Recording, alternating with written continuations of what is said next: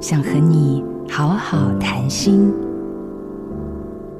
我们都曾经有一个值得被疼惜的真我，如同一个母亲看着自己的宝宝，满足的笑起来时，当一个人能够实践初心，接受真我，是会发光的。但随着年龄，为了保护自己，融入群体，而涂上一层层保护色，时间久了，我们也忘了自己原本的样子。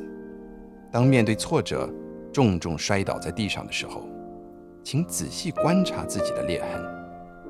如果你能把这个遭遇视为认识自己的机会，沿着裂痕摸索，也许会发现有一股新的力量藏在里面。就好比你溺水了，沉下去了，放弃挣扎后，大吸一口气，赫然发现自己竟然是两栖动物。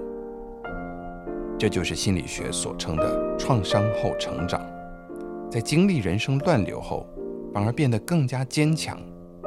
造成这个正向转变有两个关键，第一个是感恩的心，帮助你把遭遇重新解释为恩典；第二个关键是信念，相信自己在世界上的存在是有计划跟目的的，相信才会持续寻找。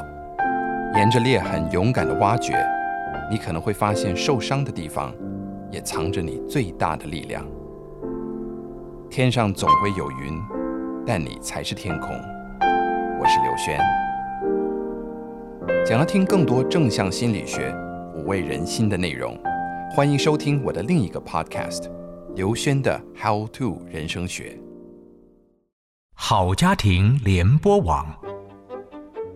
中部地区，古典音乐台，FM 九七点七；北部地区，Bravo FM 九一点三。